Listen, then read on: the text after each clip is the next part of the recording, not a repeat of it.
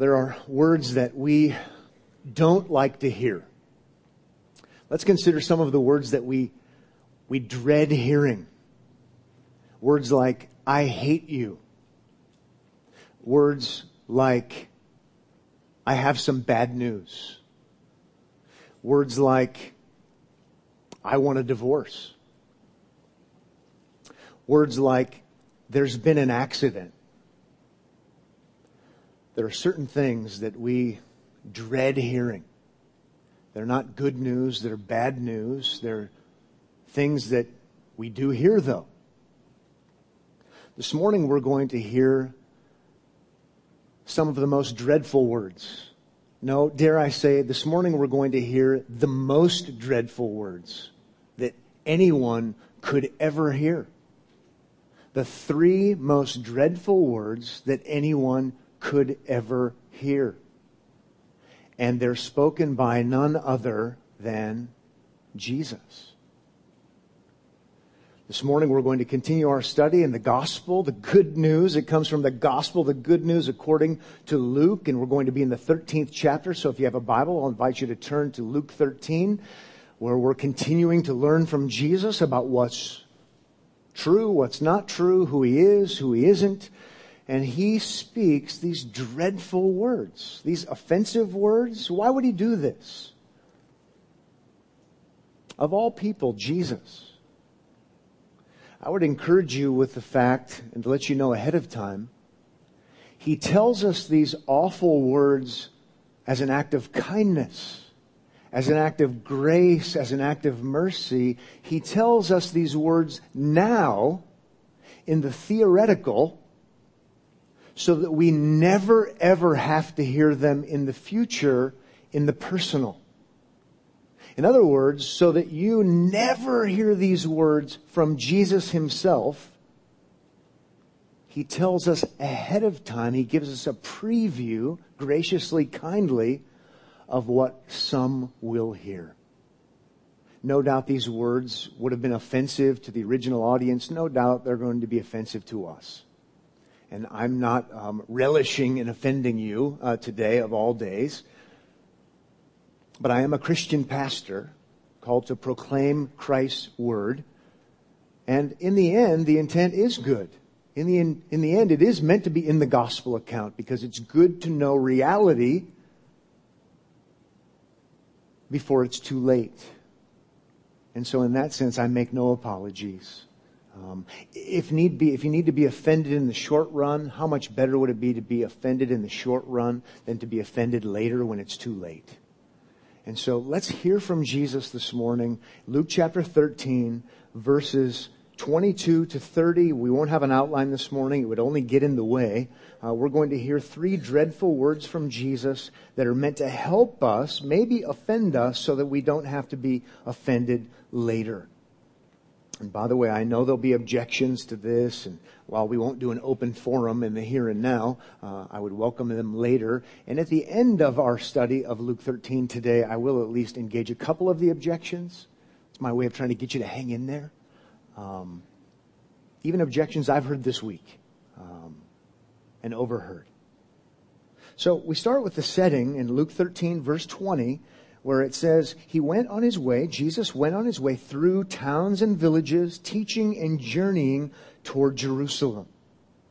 And Dr. Luke is good about this. He describes what's going on, where Jesus is, and he's, he's making the rounds, so to speak, teaching, doing miraculous things, demonstrating that he really is the promised Messiah, King, Deliverer, Christ.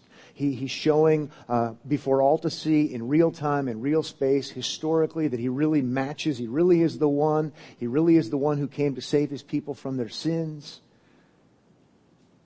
But Luke also reminds us that as he's doing these things, he is on point, if you will.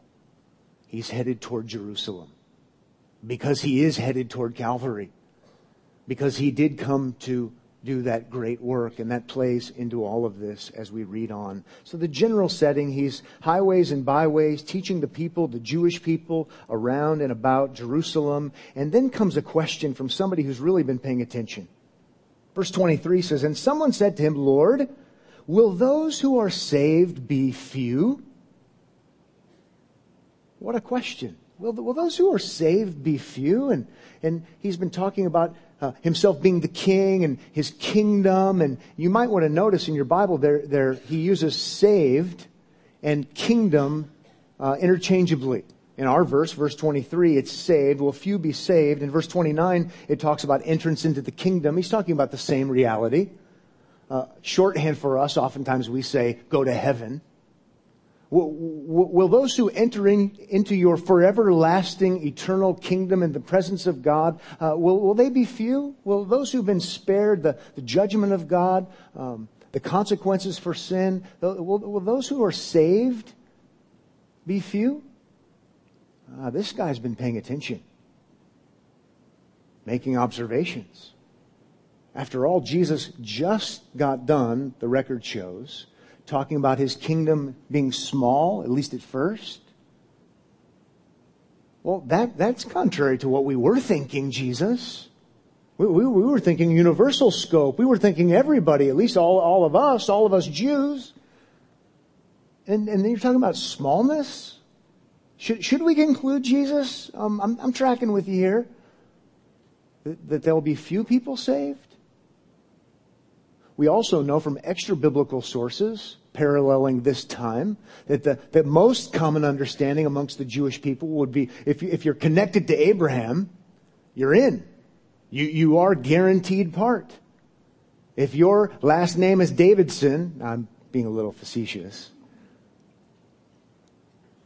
You're, you're in. You are saved because of your connection to the community, because of your connection to the historic figure. And, and, and so we're, we're all in. And you see where this might be practical for us too in 21st century relativistic, universalistic minded, sentimental minded America.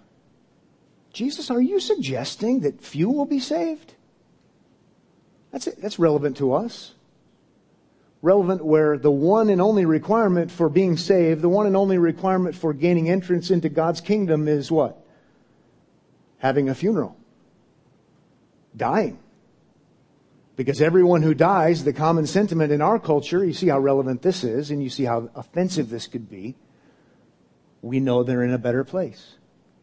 Because after all, people who die are in a better place. We know they're not suffering anymore because after all, when you die, you're not suffering anymore. Uh, I have a question for you, Jesus, in the 21st century. My question is the same as this person's. Your, your question could be the same as this person's. I'm reading the Bible, um, I'm reading pop culture and listening, and I'm saying, Jesus, are, are, are, you saying contrary to what I've been taught to believe by Oprah? I mean, are, are, are you suggesting that, that maybe not everybody's in? Really? But you see, this is why, again, I'm daring to go where people dare not go. But as you came in this morning, it did say Omaha Bible Church. So we believe the Bible is true. We're a church, a Christian church, and we really do want to give Jesus the microphone, so to speak. And so I'm eager. I hope you're eager to say, what's he going to say? What's he going to say? Not what your own personal Jesus would say, but I wonder what this Jesus is going to say. No offense to Johnny Cash or Depeche Mode. Um, What's he going to say? How interesting. Um, let me also remind you how practical. Because this is where we live. This is how we think. This has to do with what will last forever. Talk about practical. Let's move on. Jesus' response. It's not a yes or no response we're going to see. Oh, by the way, if you want the yes or no response, if you want the, if you want the, um, non-prime time response, if you want the after hours when everybody's gone to bed, full throttle response, I mean, this is the nice response, okay? If you, if you want the, the not so nice response, it's the same response, but he just says yes or no. You can read Matthew 7, where Jesus addressed this on a different account and it's the full throttle. Fasten your seatbelts, tray tables up, right? We may experience turbulence. Uh, this afternoon, if this isn't enough for you, but I'm just so nice, I'm trying to be nice, we're doing Luke, you should hear what Jesus says in Matthew 7. Surprisingly, he doesn't say yes or no. In verse 23, let's keep reading. And he said to them, strive. So he doesn't say yes or no. He calls them to action with athletic imagery, very vivid. Strive to enter through the narrow door. Strive to enter through the narrow door. What's amazing is Jesus doesn't just leave us. He cares so much. He doesn't allow us or them to just leave it to the ethereal intellectual questioning. You can have it on the bookshelf, yes or no. He, he's answering, but he's saying, this matters to you personally.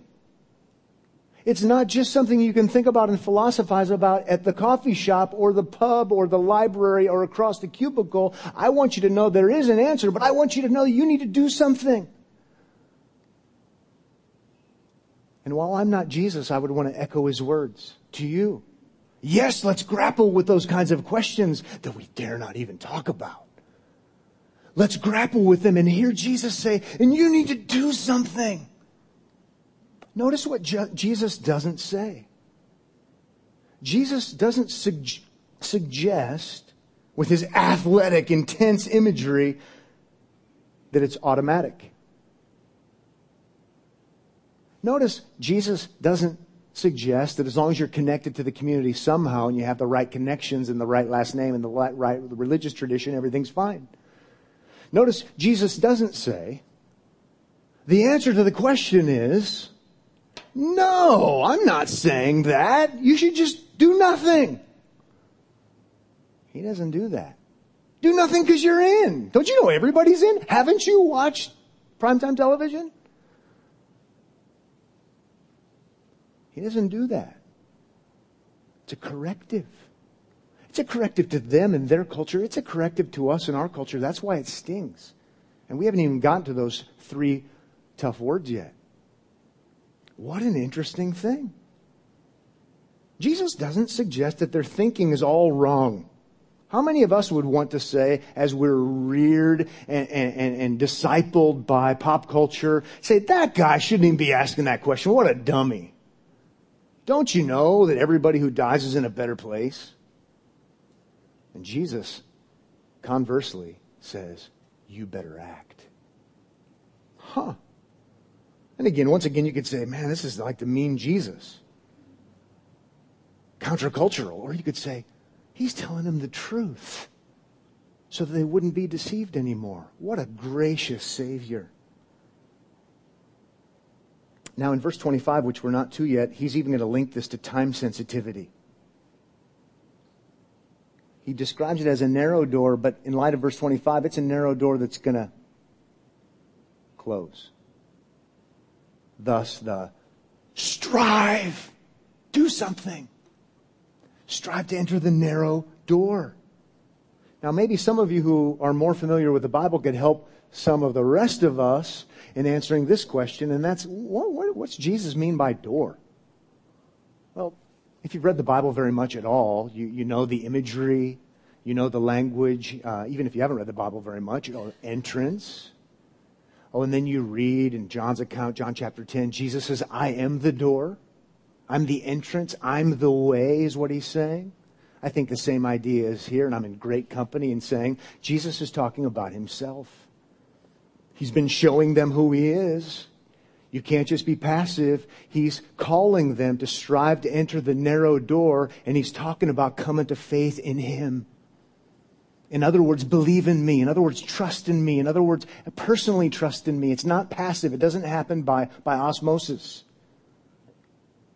As my dad used to say to me, how do you think your homework is going to get done by osmosis?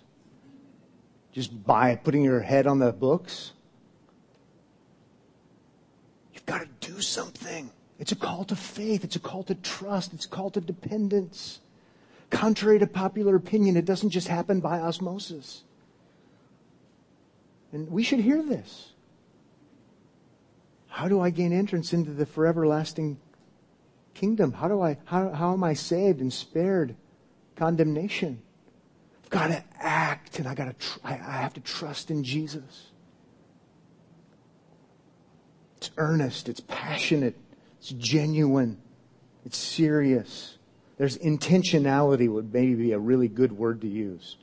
I think it's a really good word because it's the one I wrote down. But there's intentionality. It's personal. Now, more about this later. And let's talk about objections later. But at this point in time, I'm saying, wow, this is serious business. Hope you are too. Hope you are too. Now, he gives greater explanation, which usually means it's going to be more intense. Why the urgency? Why the call? Verse 24 goes on to say, we, we, we have the answer of why with the word for. For many. So strive to enter in through the narrow door. He says, for many. Notice the question at the beginning was, will it be few who make it in? And he gives an answer about a narrow door. And then he says, here's why it's such an important issue for people like you and people like me. For many, I tell you, will seek to enter and will not be able.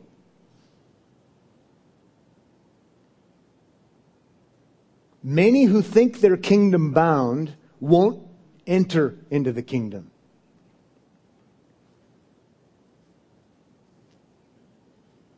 That's intense. You say, well, that's not what I believe. I'm a Christian pastor. I'm just giving you what Christ says. And he does say, I tell you. Well, that's not what I was told by so and so, Reverend Brother Bishop Father so and so. Jesus says, I tell you. Gets my attention. Because we're talking about Christianity. We're talking about Christ. Who can better represent Christ than Christ? Wow.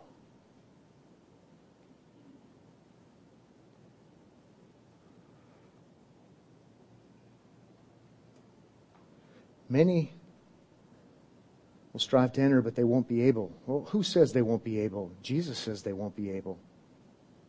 Maybe they're deceived by religious leaders, they're self deceived. Notice the contrast with a few and the many. It reminds me of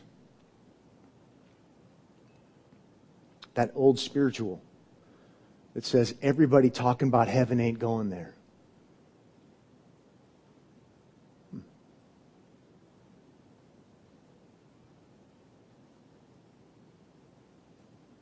unsettling, troubling.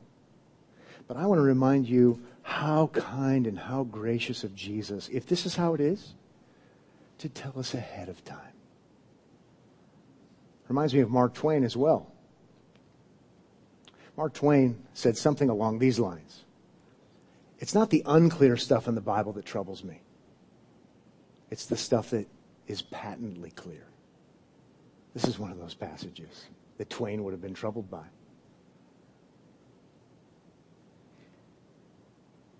Because it's not one of those passages where you say, well, you know, in Greek it means something different. It's pretty straightforward. So straightforward that an unbelieving Greek scholar, non-Christian Greek scholar could translate it, pay attention to the vocabulary, the grammar, the syntax, and guess what it would mean. Pretty straightforward.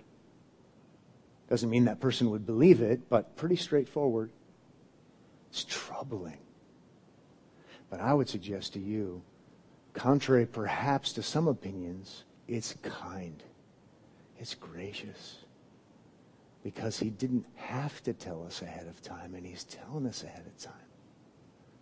Don't be deceived. And I would say that to you too.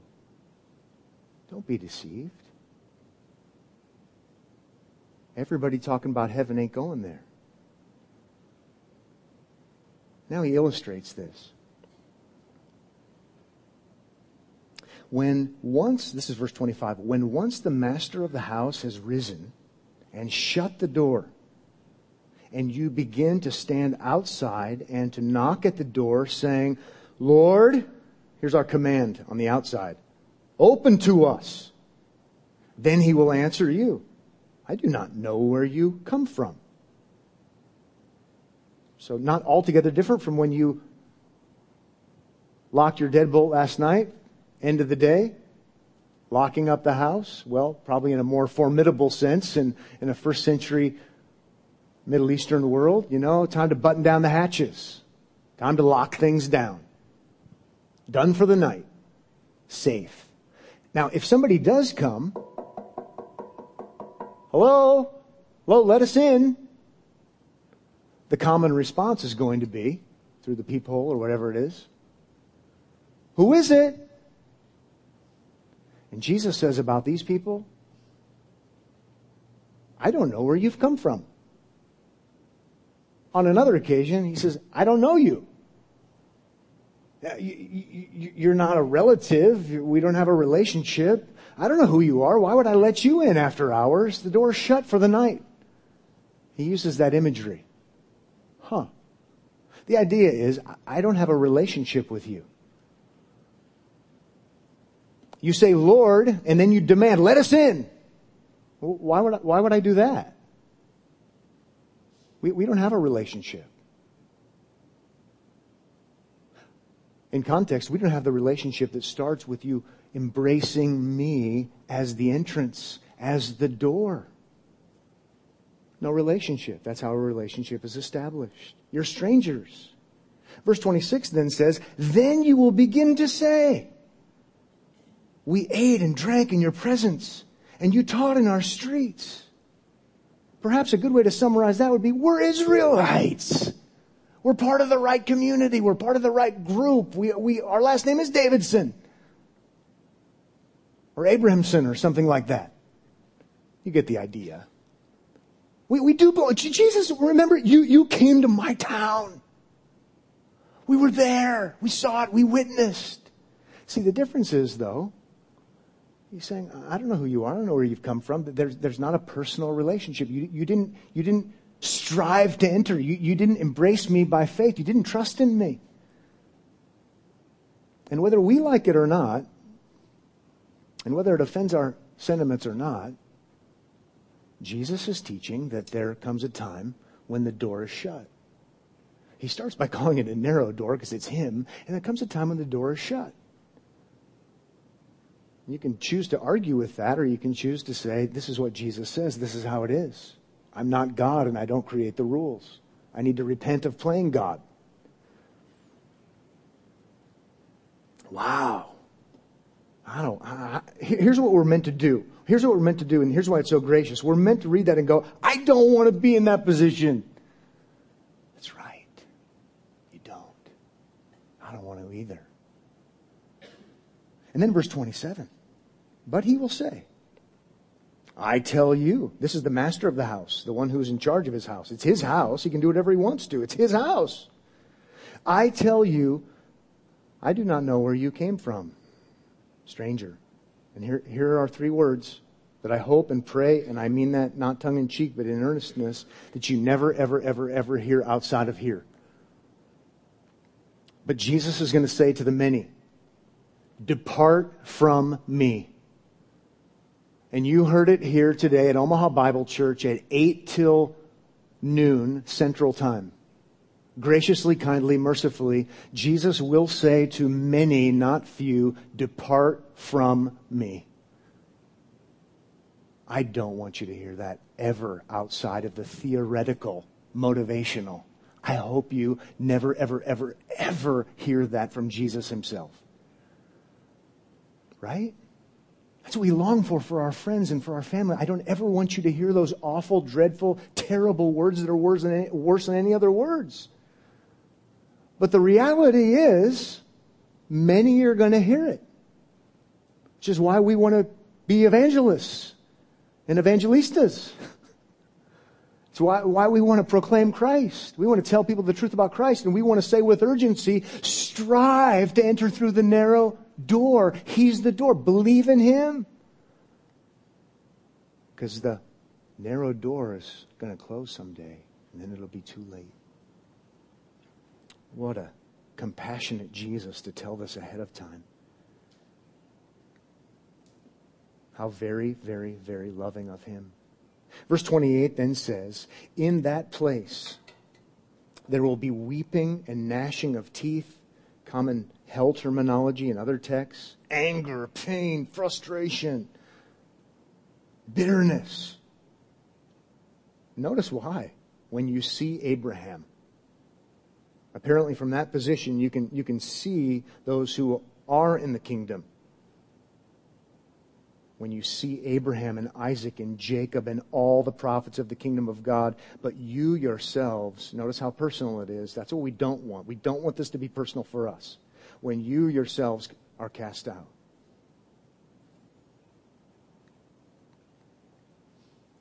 Even think of the irony going on. They would have said, We're the sons and daughters of Abraham.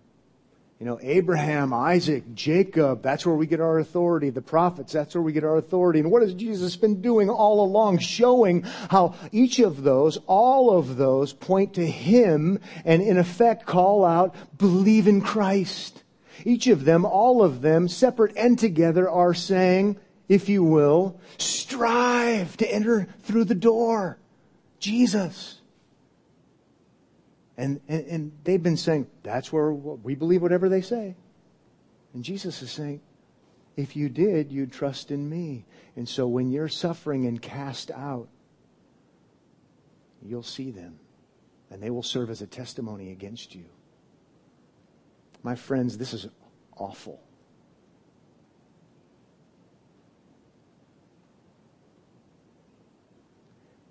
By God's grace, please don't be in a position where you hear these words. The contrast is between the few and the many, and the many are going to hear the words. All joking aside, don't be that guy.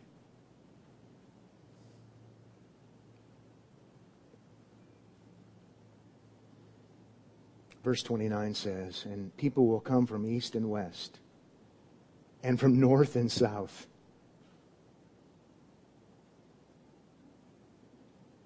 What do you think he's getting at there? Gentiles. Talk about a paradigm rocker. Not that this wasn't in the Old Testament. Not that this wasn't already talked about. It was talked about, but we've, we've moved so far away from where the Bible is when you've got Jesus on earth that so many people were thinking it's only the Jews and as long as you're just associated with us, everything's fine. And Jesus is, is he could have been quoting chapter and verse. He doesn't, but he says, let me tell you how it's really going to be. People are going to come from the north. People are going to come from the south. People are going to come from the east. People are going to come from the west. They're going to come from the outside. Because once again, the issue is not if your last name is Jacobson for effect. The issue is, have you embraced me as the door? And so we've got Gentiles, which would be non Jews, believing in Jesus. Sheep who are not of this flock. Yes, there are Jews who believe, but there are non Jews who believe. So isn't it interesting how you've got this, this narrow road, one way, narrowness, and you've got this broadness emphasis. God is both. God is narrow and God is broad. You've got this inclusive emphasis. East, west, north, south further offending certain sensibilities. Sometimes it, well, we should, we should move on, go to the next part. And recline at table in the kingdom of God. How could this be? How could this possibly be? Because we're the good people, the Jews, and the people who are outside are the bad people, the Gentiles fundamental error, right? That we all commit in one way or another. Actually, we need the one and only good one who's got his face set toward Calvary to atone for our bad. That's how there can be all these different kinds of people. What brings any of them in would be they've striven, if you will, to enter through the narrow door, through Him. Even Gentile outsiders. And then he says in verse 30, and behold, some are last who will be first. And some are first who will be last. And that statement could be used in different ways as a common saying. It seems here to be talking about Gentile outsiders and insider Jews.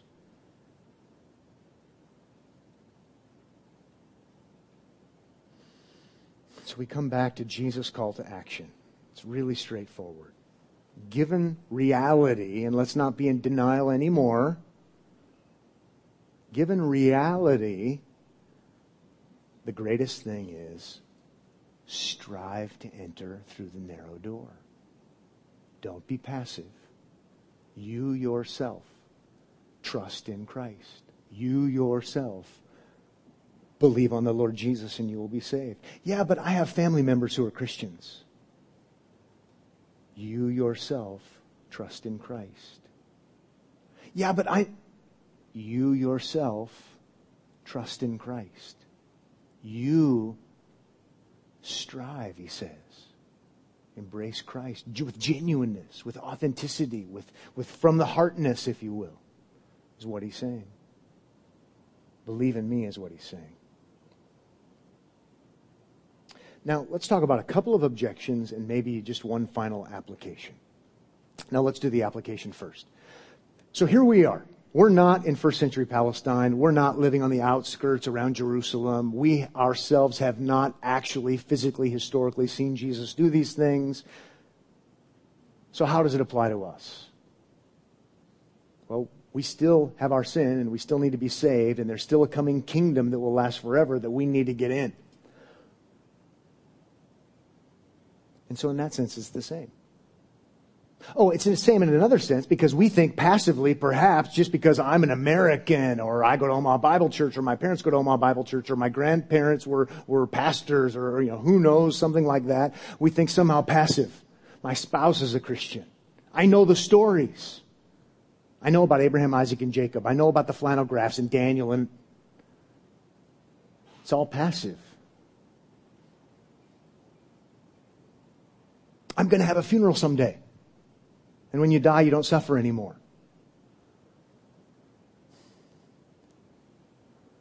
In that sense, we're in the same kind of boat. Parents aren't going to get you in. Exposure isn't going to get you in. None of these things are going to get you in. Jesus says, you yourself act. It's a call to faith. It's a call to believe. It's a call to trust. So, by God's grace, I'm trying to offend you if need be on the way to having it be the best day of your life. So offended having gone to church most of my whole life, my whole life, and then to be in college and to have someone have the audacity to question the sincerity of my Christianity. How dare you, thank you very much, to question my faith, my faith experience. It's personal. I'm so glad. I'm so glad that something like this happened so that I can think in terms of it calls for you to believe, not just to be passively associated. So, a very offensive day on my way to a really great day. And if that's what it takes here this morning, I want it to be a really offensive day on the way, not just for offense sake, but on the way to a great day. Jesus is so kind for telling us ahead of time. Now, a couple of objections, and then we'll wrap things up. A couple of objections. I heard at least one of these this week. Um, isn't this narrow minded? Isn't this narrow minded? Well, yes. Didn't you see the word narrow was used? I mean, think what a shocker that would be to lots of pop culture. Jesus describes the way to get into heaven as narrow. Who does he think he is? Jesus or something? I mean, just so you know, you, you, you are such a foreigner when you're thinking in these terms to the by and large culture around you. Talk about strangers and aliens. Talk about needing to be a good missionary and just even helping people understand what the Bible actually says, because most people don't know. Because to most people, Jesus would never, ever, ever even utter the word narrow other than to, to describe people who think Jesus is the only way.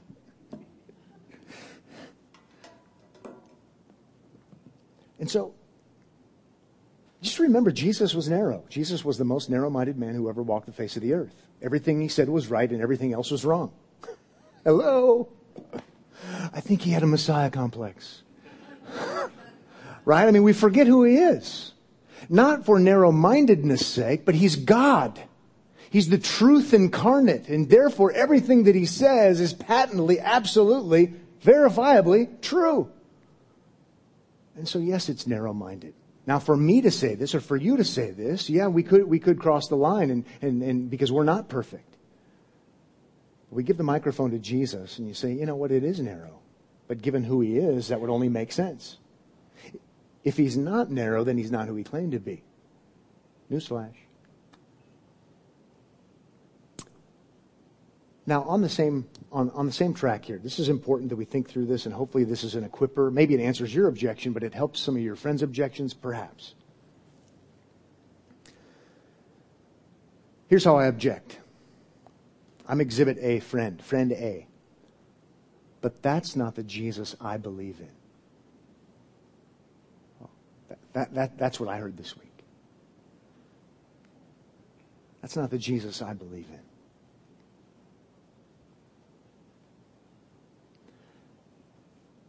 Hear this. Relativism works with fantasy. I'll follow up in a second.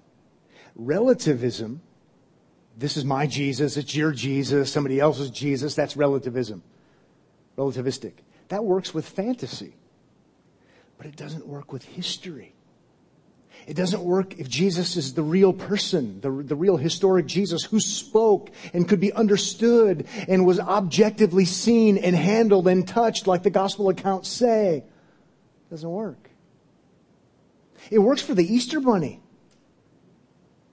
Who's the Easter bunny to you? Well, I could share with you who the Easter bunny is to me and, and, and we could have a disagreement and we could both be right.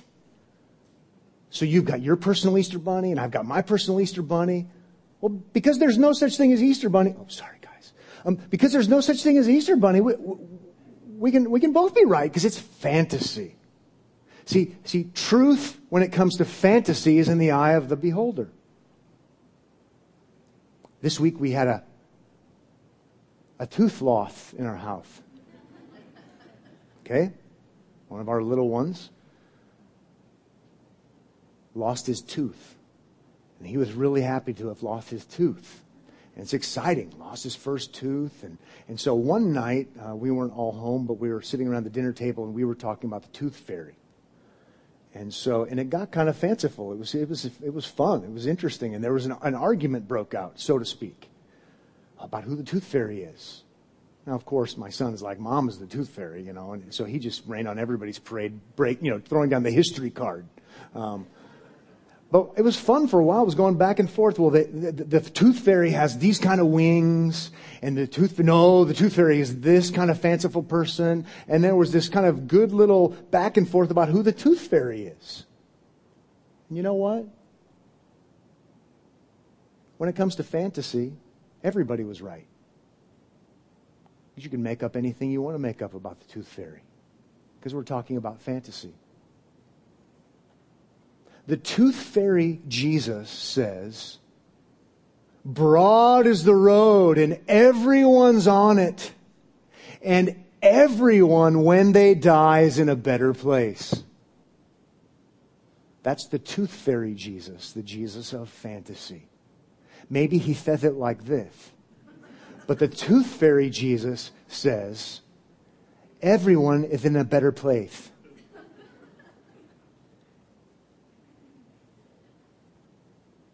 But that's fantasy, not historically grounded reality.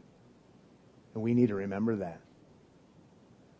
Now, maybe there's a better way for you to explain this to your friends. Maybe this is the best way. I count many of you as my friends, and so I'm using condescending humor. Hope we're still friends afterward. I mean well. Remember, in Christianity, faith is not where you turn your brain off when things are non historical. It's not how faith is used in Christianity. It's how it's used in our culture. But in Christianity, it's used where you trust in something, someone who's real. So real that we have ample truckloads, if you will, of historic corroboration, evidence, eyewitnesses, verifiability. Or trusting in Jesus, the historic person. Maybe one other objection if we have time. Oh. Yeah, we got to do this one. This is just, yeah, we have to do this. Why does it have to be this way? Couldn't there be other ways? Why do we have to say Jesus is the only way? There's other ways to handle this. I'm just going to handle it one particular way that might be helpful. It has to be this way. Has to be this way that Jesus is the only way you will ever enter the kingdom. Has to be this way because of who God is, because of who you are, and because of what God's law says.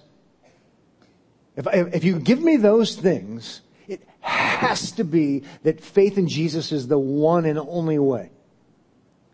God is righteous. He has a righteous law. He doesn't compromise. He doesn't say, oh, I know I said that, but I didn't really mean it, or I'll just change things. No, he's a righteous judge, so he always follows through. He upholds his own good moral law, his own good law. It is moral. And we are told to love him with heart, soul, mind, and strength, and to love our neighbors as ourselves. That's it. And that's why Buddhism won't work. And that's why Zoroastrianism won't work. And that's why Islam won't work. That's why Jehovah's Witnessism won't work. That's why Mormonism won't work. That's why naturalism won't work. That's why moralistic do-gooderism won't work. You say, why do you say all that? Because only one person, only one person came to fulfill the law. Only one person fulfilled the law. Only one person fulfilled all righteousness. His name is Jesus. And he loved his Father on our behalf with heart, soul, mind, and strength, with absolute perfection and earnestness. He did it. He, he, he fulfilled the law. As it says in 2 Corinthians, the just, the righteous one, the law keeper, for the unjust, us. The one and only way you could be right with God is if you'd perfectly kept His law, if you perfectly loved Him with heart, soul, mind, and strength. And you don't, and I don't, and nobody does except for one. And He came as a substitute. So that if we trust in Him, God sees us as if we actually have been in touch with reality and we've actually treated God like He's God and we've loved Him with heart, soul, mind, and strength and loved our neighbor as ourselves. Awesome! It has to be that Jesus is the only way. Because he's the only one that kept the law. Has to be. And not only that, his face, he's going to Calvary, as we read at the beginning of the passage. He's going to Calvary to atone for, in addition to that, complementing that, to, to, to satisfy God's wrath against us for all the rebelling and anti-law, uh, all the law breaking we've been doing. It's awesome. It's awesome. He's a beautiful Savior, magnificent Savior who saves to the uttermost. And He has to be the one and only way. Somebody said to me this week, what about John 3.16? God so loved the world. And I said, thank you very much for partially quoting my verse. I'll take that and explain it to you. It's not the verse of universalism. It's an awesome verse. It's a great verse. It actually complements the very thing we're talking about. But how, this, how about this? Your friends don't know that. And you gotta help them. God so loved the world. And by the way, it's not this. God so loved the world. Even though I think he loves us a lot and loves us magnificently. John 3.16, the intent is God loved the world in this way. Yes, he loved us greatly because he gave his unique son. That shows the greatness. But, but God so loved the world. God loved the world like this. The way he chose to. He loved the world like this. That he sent his only begotten, in other words, his unique. Did we hear the word narrow earlier? He sent his unique son, not sons. He sent his un- how did he choose to do it? Because it's his prerogative. He chose to love the world in this way by sending his unique son. And then we go broad again, that whosoever, so we've got east, west, north, south, Jew, Gentile, that whosoever believes in him, trusts in him, will not perish, but have everlasting life. It's amazing. It's super broad in the right sense, but not in a universalistic sense. It's actually super narrow when it comes to getting in touch with reality because God only has one son. It's awesome. Now, hopefully, if you've been offended this morning, you're on the right track, moving toward need for Christ. And if that's not who you are, I hope you've been further equipped and motivated to be a better missionary, to show love for people around you who, who when we say words, they don't even know what we're talking about. And so it might mean um, not assuming all the things I've been able to assume here today at a Christian church. Jesus is a great Savior. He saves to the uttermost. He loves us so much to call us to do something because, by the way, that's the only way it'll ever, ever, ever, ever lead to your salvation. If you trust in Christ. Only by God's grace, but you must trust in Christ. Father, thank you so much for a great Savior whose name is Jesus. We are grateful that He perfectly and completely kept your law in every way necessary. We're, we're glad that it's good news to people like us. And we are so burdened that there are so many around us who don't understand. They don't even understand well enough to know if they should believe or not believe. So help us. Help us to, to, to winsomely, passionately, thoughtfully, lovingly, boldly proclaim Christ, having trusted in Him ourselves. Give us an extraordinary t- day today as we reflect on the goodness of Christ, even the one who honored his mother perfectly, given the fact that we don't. In Jesus' name, amen.